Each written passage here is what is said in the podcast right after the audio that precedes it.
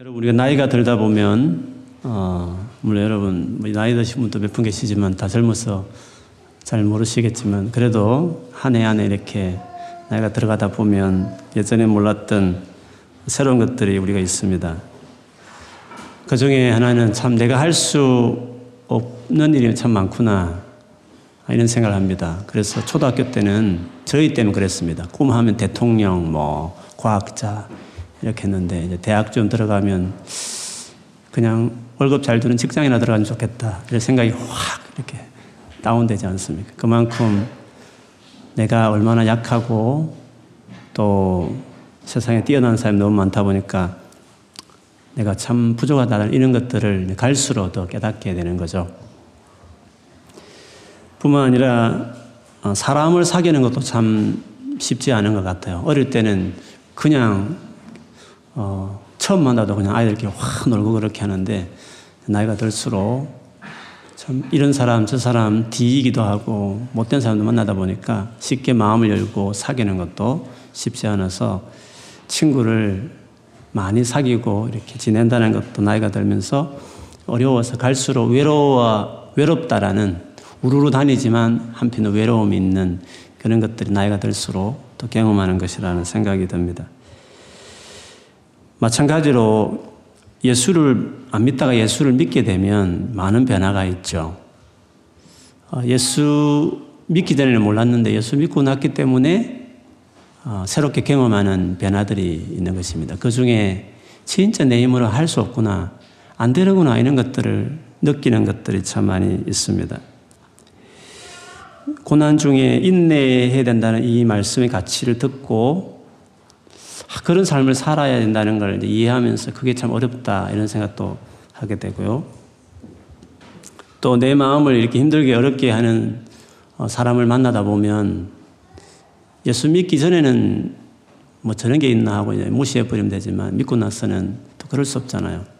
참 저를 이해하고 또 품어주고 용서하고 끝까지 그가 소, 중하다 귀하다 이렇게 여기는 그 사람을 사랑해야 되는데 그런 것들이 이제 내게 너무 부담이 되고 잘 안 되는 자기 자신을 보면서 힘들어 하기도 하는 거죠.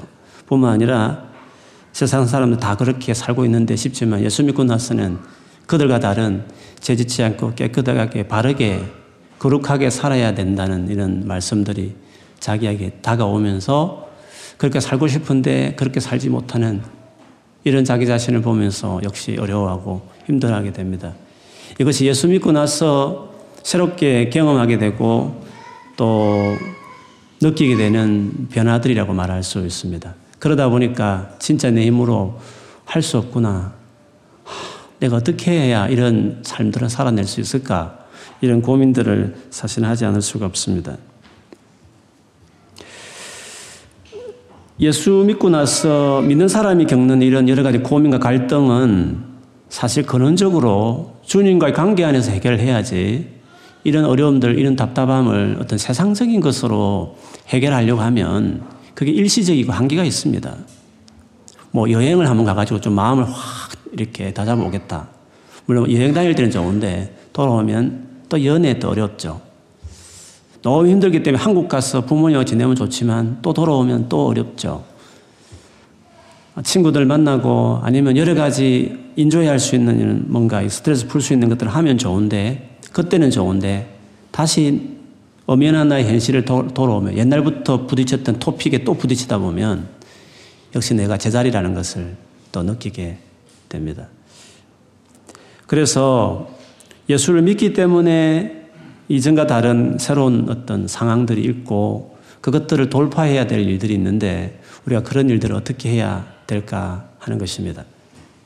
이스라엘 백성들이 애굽에 있었으면 전혀 경험하지 못할 일이었습니다. 애굽에 있었을 때는 이런 걱정을 안 했었습니다. 그런데 이들이 애굽에서 나옴으로 저 구원을 받고 홍해를 건너서 하나님께 하나님 인도를 받는 백성이 된 이후로 그들이 예전에 전혀 경험하지 못했던 그런 거 걱정도 안 했는데 걱정하는 일들이 생기기 시작했죠.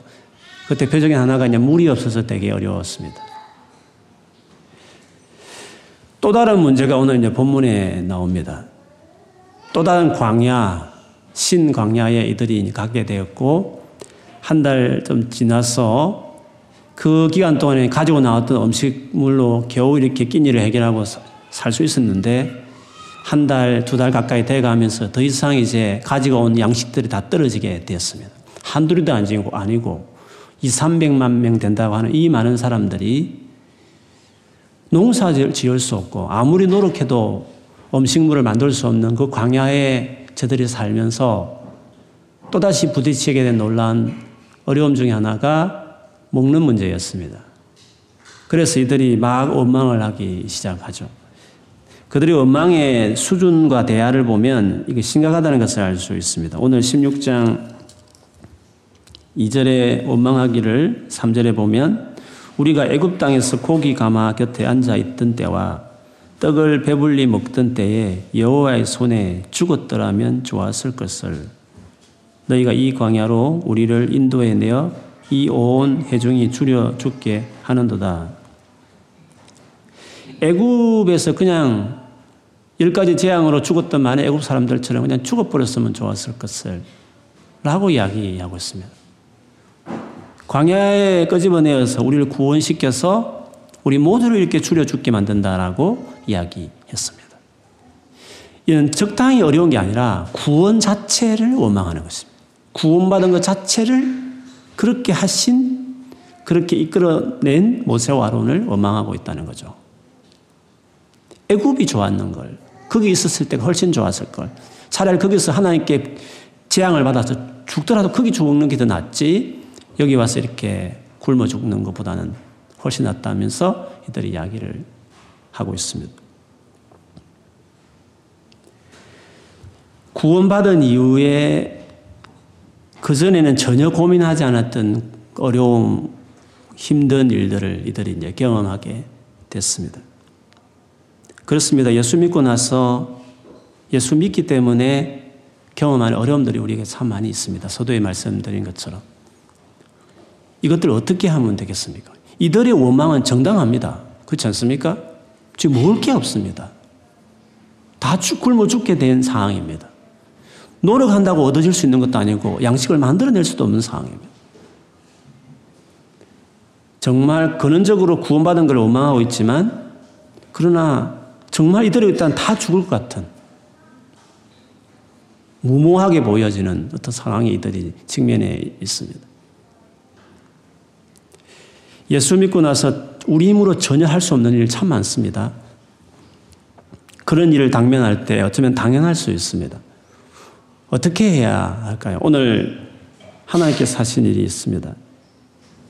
그걸 탓하기보다도 반, 바로 조치를 취하죠. 사절에 보면 모세에게 말하기를 내가 너희를 위하여 하늘에서 양식을 비같이 내리니 백성이 나가서 일용할 것을 날마다 거둘 것이라.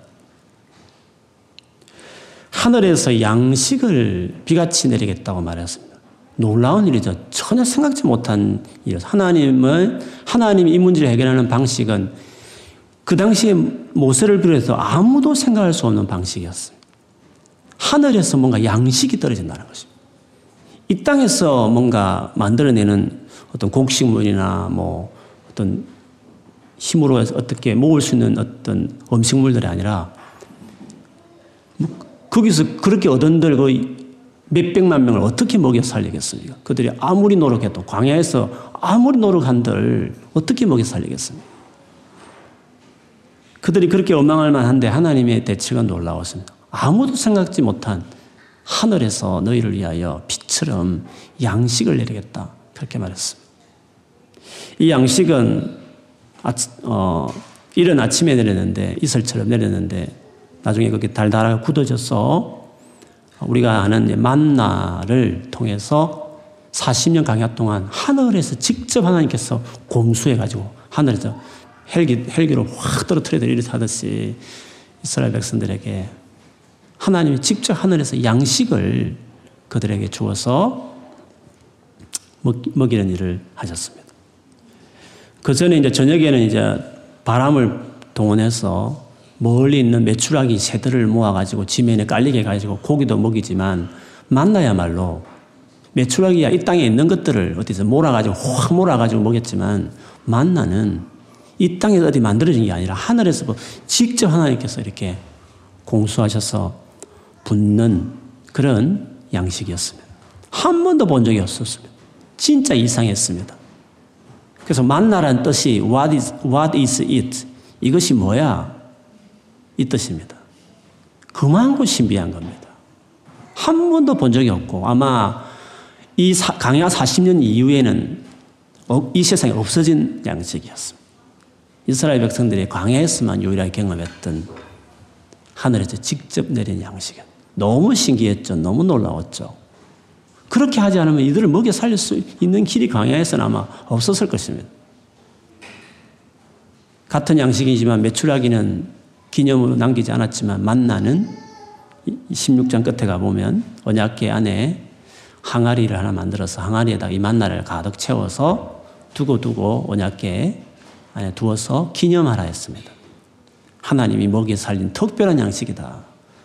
세상에 이런 양식은 없었다. 하나님께서 어떻게 먹여 살렸는가? 광야에서 저들이 어떻게 살아날 수 있었는가? 죽지 않고 굶어 죽지 않고 살아날 수 있었는가? 하는 하나님이 주신 특별한 양식, 그 만나를 어, 주께서 하늘에서 이렇게 주심으로 이스라엘 백성들이 정말 기적같이 전혀 상상도 하지 못했던 광야에서 살아남을 수 있는 일들이 생기게 된 것이었습니다. 여러분, 우리가 구원을 받고 나서 주어진 삶이 있지 않습니까? 그새 삶이잖아요. 그걸 영생이라고 말하기도 하죠. 그렇죠? 영생은 죽어서 천국 갈 때부터 시작되는 삶이 아니죠. 영생은 예수 믿자마자 바로 내게 시작되는 삶이거든요. 그래서 크리찬으로서 예수 믿는 사람으로 삶을 시작할 때 이 삶을 살아내기 위해서는 세상에서 뭔가 세상에서 뭔가 애쓰고 노력함으로써 이 삶을 살아낼 수 없는 영역이 크리찬 삶 안에 있다는 거죠.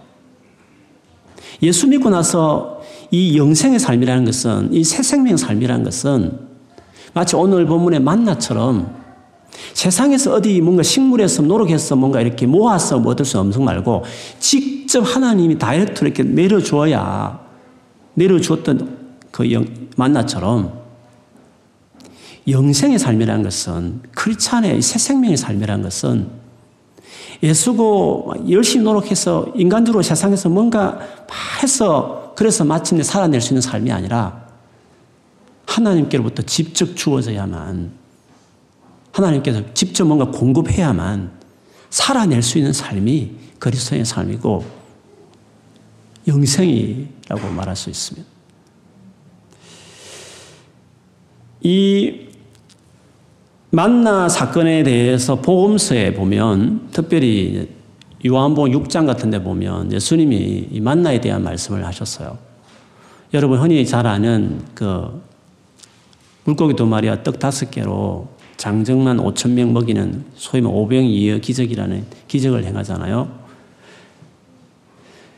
요한복음은 다른 복음서와 좀 다른 관점으로 이 오병이어 기적을 어, 서술하는데 요한복음 자체가 다 그렇습니다. 요한복음 전체가 다 예수님을 어, 설명하기 위해서 기적들을 다 활용하게 되는데 이 오병이어 기적도 일으킨 다음에 예수님께서 어, 이 과거에 광야에서 하나님께서 이스라엘 백성들을 위해서 특별히 하늘에서 공급했던 그 양식이 뭐냐?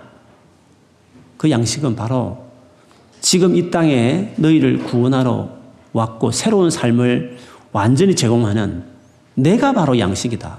과거의 그 만나가 바로 나에 대한 상징이었다. 그렇게 요한복음에는 설명을 해요. 제가 읽어드리면 이렇습니다. 요한복 6장 31절에 35절인데요. 기록된 바 하늘에서 그들에게 떡을 주어 먹게 하였다 함과 같이 우리 조상들은 광야에서 만나를 먹었나이다.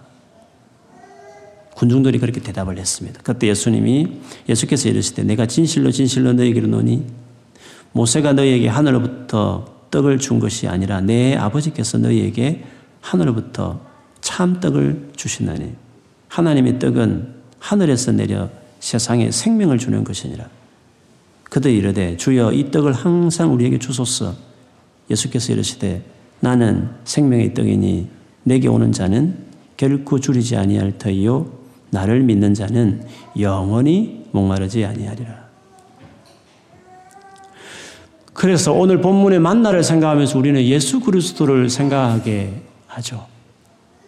예수 믿고 나서 우리 크리스찬의 삶을 살아내는 것은 과거에 만나로 광야에서 살아냈듯이 예수 그리스도를 통해서만 크리스찬 삶을 살아낼 수 있는 것입니다. 예수 그리스도와의 관계만이 이 크리스찬 삶을 살아낼 수 있는 것입니다. 그래서 요한복음 15장 5절에도 나는 포도나무여 너희는 가지니 저가 내 안에 내가 저 안에 있으면 과실을 많이 맺나니 나를 떠나서는 너희가 아무것도 할 수 없느니라고 말을 했습니다. 나를 떠나서는 아무것도 할 수 없다. 만나가 아니고서는 광야에서 다 죽어버리듯이 만나가 아니고서는 광야에서 살아낼 수 없는 것과 똑같이 그 만나인 진짜 생명의 등이 나로 말미암지 않고는 만나를 먹어 살아갔던 것이 나를 먹듯이 나로 말미암지 않고는 나를 떠나서는 너희가 아무것도 할 수 없다.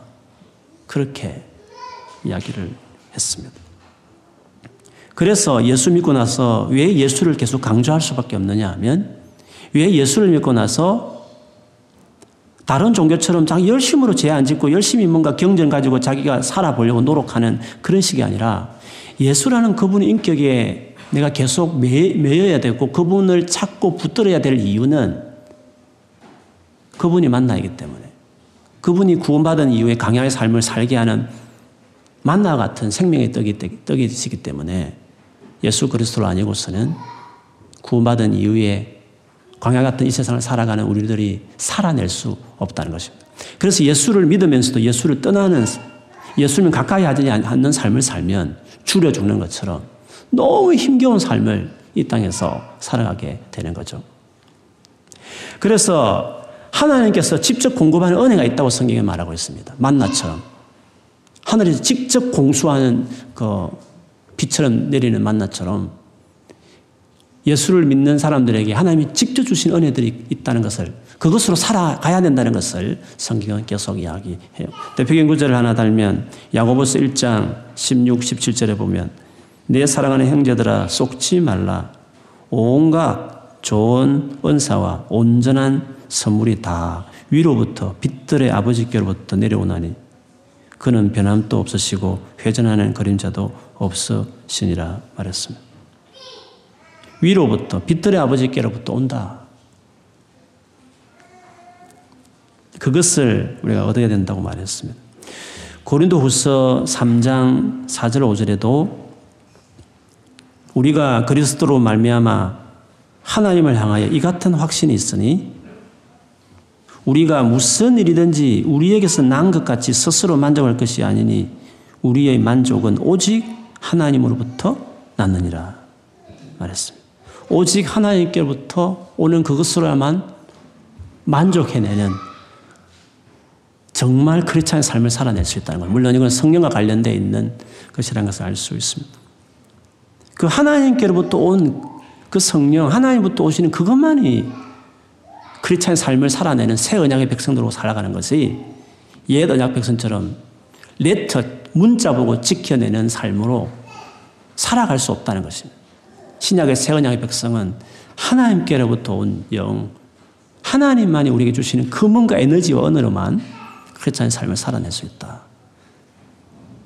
하나님께로부터 오는 만나로만 우리가 크리스찬의 삶을 살 수 있다라고 신약에서 이야기하고 있습니다. 그런 점에서 반드시 예수를 붙들고 살아야 됩니다. 그렇지 않고서는 크리스찬 삶을 살아낼 수 없습니다. 그래서 좌절하고 죄책감이 시달리고 자기를 자책하면서 어, 막 힘겹게 그렇게 그래 더 해보겠다고 또 애를 쓰지만 계속 반복되는 거죠. 그래서 예수 그리스도를 붙드는 것이 중요한 것입니다. 이 만나가 그런 의미로 우리가 이해되면서 다시 한번 보면 만나가 언제 내리냐면 이른 아침에 내렸습니다. 만일에 해가 중천에 뜨고 기온이 올라가기 시작하면 만나는 그냥 다 이렇게 말라 녹아서 없어졌습니다. 그래서 만나 없이면 살아갈 수 없는 이스라엘 백성들이 하루라도 만일에 평소처럼 늦잠을 잔다든지 뭐 대충 이렇게 생각하고 그냥 살면 그날 이 만나를 못 줘버리면 그 하루 굶는 겁니다. 와, 며칠쯤 내려주면 미락치기 하듯이 모아놓고 그 다음 이틀 한 푹 자면 되는데 하나님 놀랍게도 만나는 하루하루 하루하루 이렇게 모으지 않으면 그날 모으지 않으면 그날 그냥 굶 는 것입니다. 이른 아침에 뭔가 일과를 시작하기 전에 햇빛이 어, 해가 떠올라서 뭔가 활동하기 전에 제일 먼저 스케줄을 본다면 제일 첫 순서는 제일 먼저 할 priority를 줄 우선순위는 만나를 먼저 확보하는 게 제일 중요한 겁니다. 만나를 딱 해야 그 다음부터 다음 이제 일정을 움직이게 되는 거죠.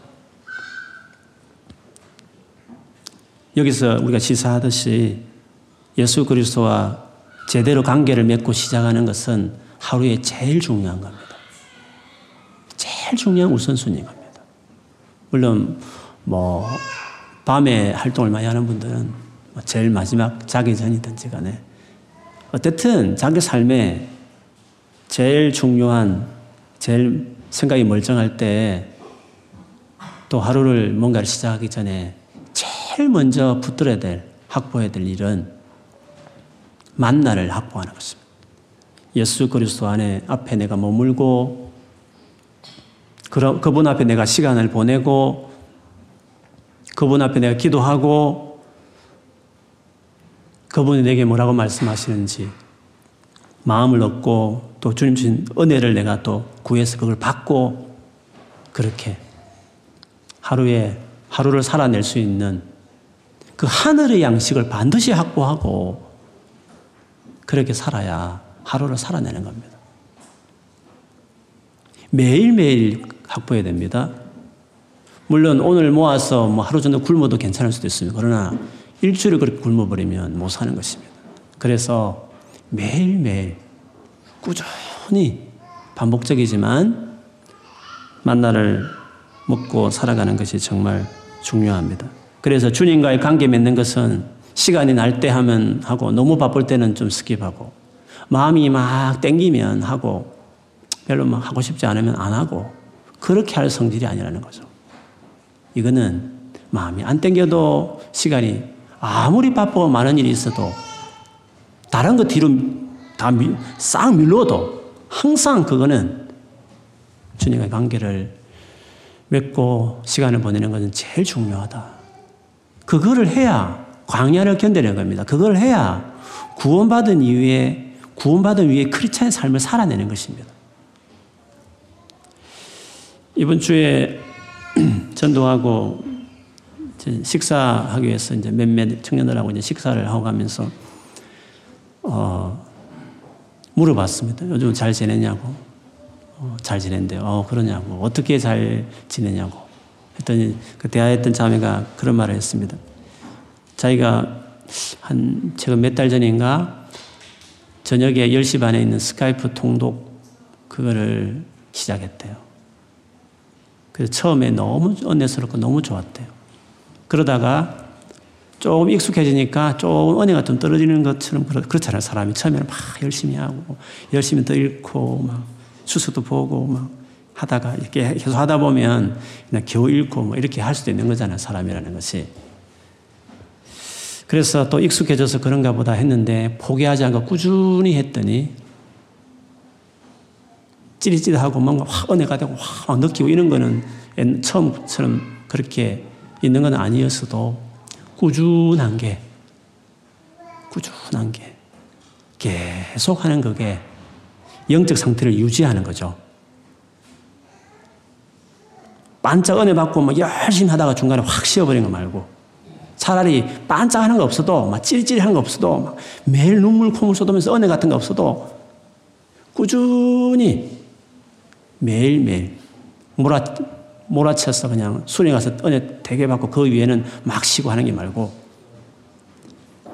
꾸준히 하는 그 주님 앞에 서는 그 삶의 습관을 그거를 놓지 않는 게 중요한 거예요. 그래서 항상 믿음이 이게 엎치락뒤치락 하는 친구들을 보면 뭐 좋았다가 또 어느새 또 다운돼가지고 예배 회복이 되었으면 좋겠어요. 막 기도하고. 그런 친구들을 보면 하나님 앞에 매일매일 만나를 모으듯이 매일매일 꾸준하게 자기 삶을 드리는 것이 아직 습관이 안 돼 있는 거예요. 그래서 혼자 안 될 때는 팀에다가 시스템에다 자기를 집어넣어서 시스템이 자기를 돌리도록 만들어야 지금 교회를 활용을 해야 돼요. 자기 혼자서 경건 생활 하겠다고 하지 말고 반드시 같이 해야 돼. 우리는 어, 로버트가 로버트처럼 되지 않아서 언제나 이렇게 들쑥날쑥 하게 돼 있거든요. 그래서 그 자매의 고백을 들으면서 이번 주 계속 계속 말씀이나 이런 걸 생각해 보면 참 중요한 원리다, 영적인 원리다. 특별히 은혜가 안 돼도 꾸준히 그 자리를, 은혜의 자리를 그냥 가만히 앉아 있는 것만으로도 현상 유지하고, 어, 배불리 먹지 못하고 입에 입맛이 없어도 아예 굶는 것보다는 그래도 한쪽 먹는 것이 유지되듯이 그런 은혜의 자리를 계속 내가 떠나지 않고 있는 것이야말로 내 신앙을 이렇게 유지할 수 있는 것이죠. 목사지만 저도 마찬가지인 것 같아요. 제가 만약 아 침 스카이프 묵상을 안 한다든지 설교하는 이런 어떤 일들이 내 삶에 만일 없다고 한다면 저도 아마 이렇게 신앙은 바닥을 치겠죠. 모르겠습니다. 습관이 들어서 어떻게 하려는지 모르겠지만 꾸준히 하는 어떤 그 장이 그 자리에 주님께 나아가게 하고 그 주의 임재가 있으니까 거기서 뭔가 이렇게 에너지를 하나님 주신 양식을 얻는 거죠. 그리고 설교 같은 경우에도 그렇습니다만 제가 성경 다 설교를 다 했어도 원고가 다 있어도 그 원고를 보면 전혀 지금 마음에 땡기지 않아서 언제나 새로 준비하듯이 다시 출석 보고 다시 기도하면서 하나님 마음을 구하고 이런 시간들이 저에게는 일정하게 있으니까 그것들이 저의 영성 생활을 유지하기 오늘 하루 종일 본문 보면 뭐 금방 볼 수 있는 거지만 오늘 이런 어떤 하늘의 양식, 예수 그리스도, 주님만이 채워준다. 이런 어떤 인사이트와 이런 마음은 하나님 몸으로 기도할 때 하나님 내게 주시는 거잖아요. 그래서, 근데 그게 하루 종일 씨름하면서 계속 뒤척거리고 또 무릎 꿇고 기도하고 또 허리 아프면 침대에 누웠다가 책 보는 것보다도 기도하는 시간을 많이 보내는데 근데 그 시간들이 내게 너무 좋은 거죠. 그러다가 하루 종일 끌다 보면 끝마음, 끝물에 가면 뭔가 이렇게 딱 들어온 insight가 있는 거죠. 그렇구나. 하늘의 양식이 내게 필요하구나. 그리고 그것은 꾸준히 일정하게 하는 사람에게 계속 주어지는 것이지 어쩌다가 마음 먹고 어, 그렇게 하는 것이 아니라 그래서 늘 은혜가 안 되어도 늘 뭔가 내게 주어지는 게 없어도 이렇게 수요 예배 자리를 딱 지키면서 꾸준히 어떨 때는 내가 어떨 때 은혜 안 될 때 있잖아. 어떨 때 오기 싫을 때도 있고 그런 거잖아요. 그렇지만 안 오고 집에 있는 것보다는 여기 와서 그래도 찬양하는 그 하나님 영광의 임재 자리에 자기 몸을 앉혀놓고 그 기도할 때 안 될 때도 있지만 그래도 하나님을 바라보면서 막 씨름하며 기도하는 이것들이 지금 우리의 삶, 신앙생활을 이만큼 유지하게 하는 힘이었다는 거죠. 아무것도 별로 얻은 거 없어 보이고 특별한 거 없어서 보여도 꾸준한 어떤 은혜의 자리에 자기를 앉혀놓는 것이야말로 그것이 하늘의 양식을 공급하고 그래서 하늘의 삶을 살아내는 영생의 삶을 살게 하는 바로 비결이다. 그것을 우리가 볼 수 있습니다.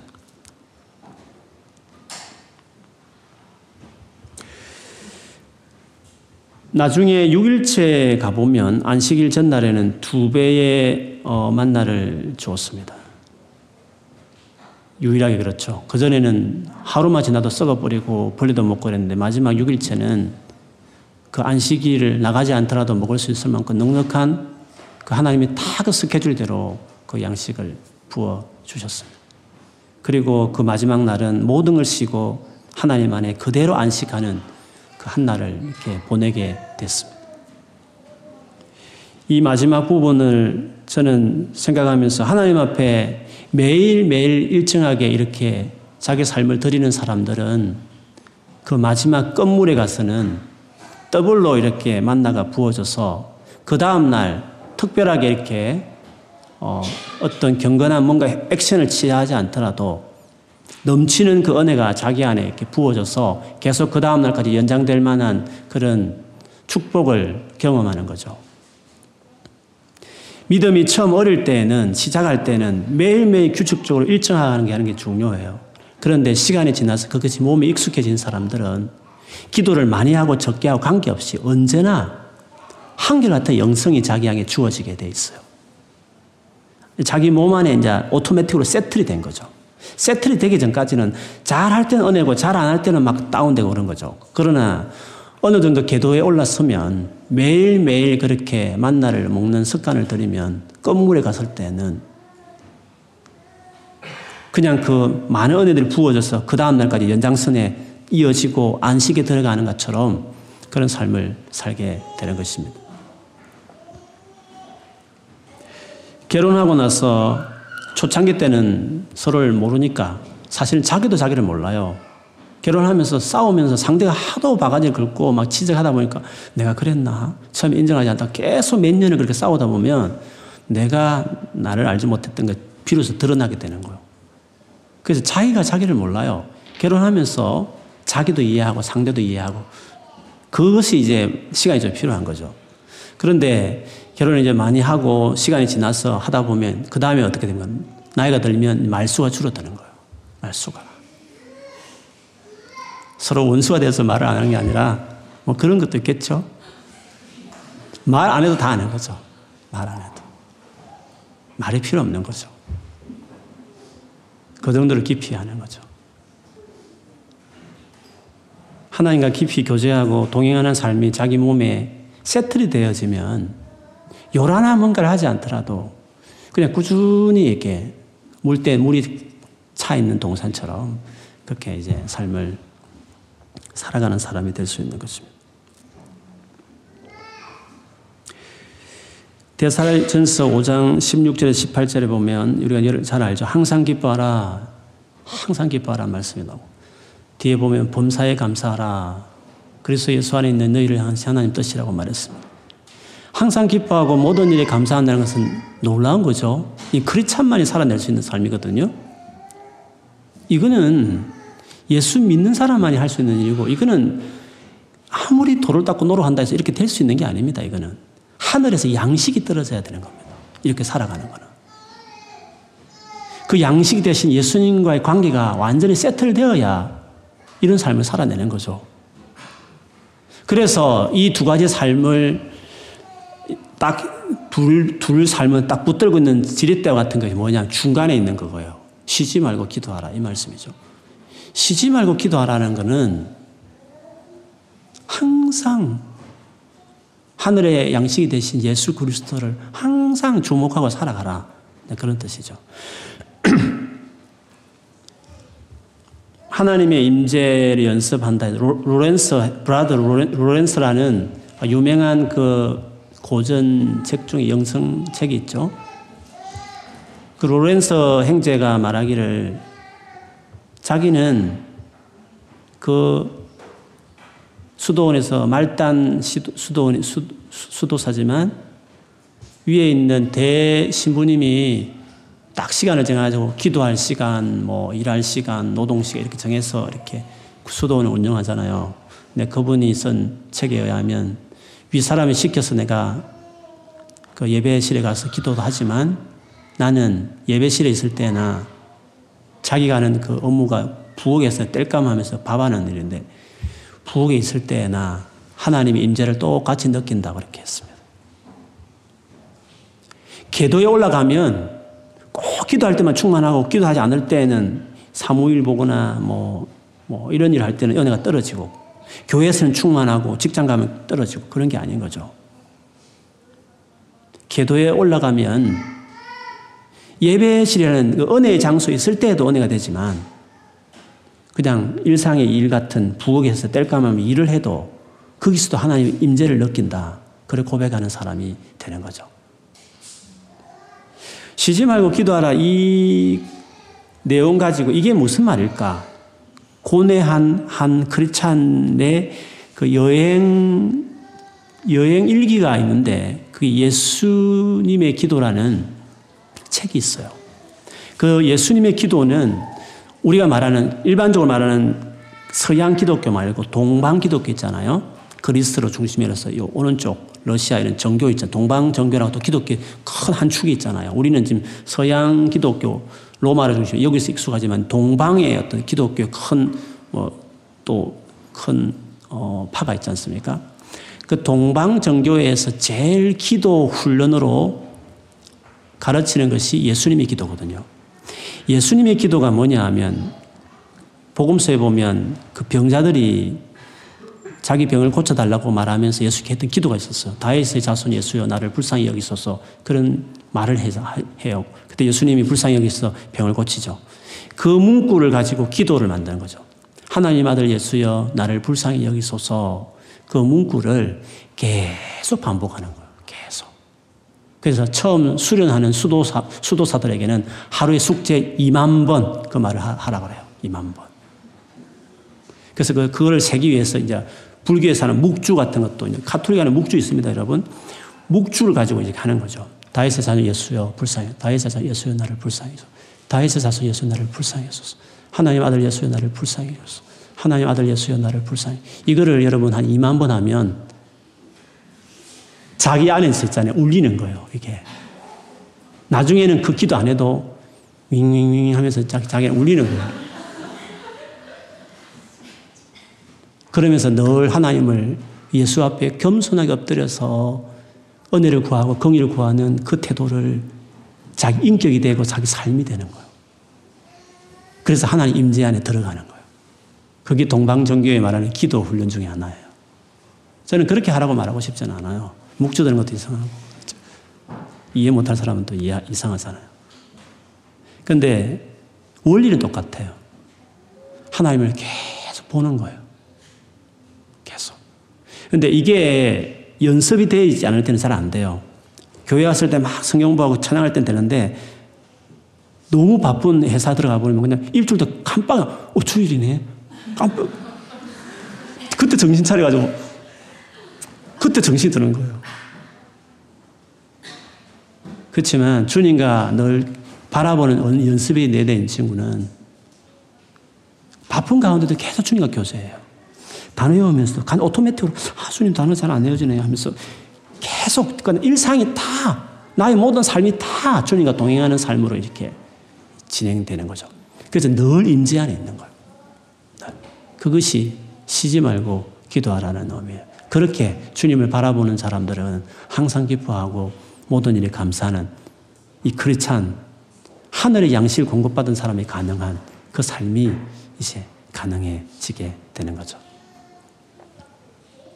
그래서 매일매일 하늘의 양식인 만나를 먹듯이 주님 앞에 날마다 나아가고 그것이 오늘 하루 이틀 계속 이어져서 오토매틱 장치처럼 내 인격과 삶으로 세틀이 되어 버렸을 때는 이제 내가 어떤 삶을 살든지 교회에 있든지 교회 밖에 있든지 똑같이 주님과 동행하는 삶으로 내가 살아가는 그런 사람이 되는 것입니다.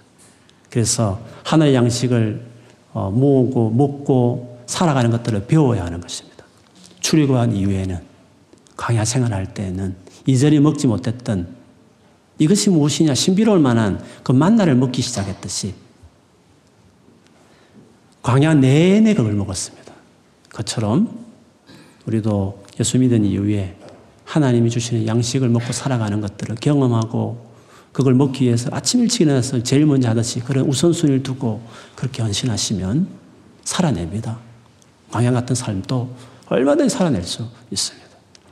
꾸준히 내가 뭔가를 하겠다 결정 짓고 그렇게 헌신하시면 풍성한 삶을 살게 될 줄 믿습니다. 아멘. 우리 찬양하고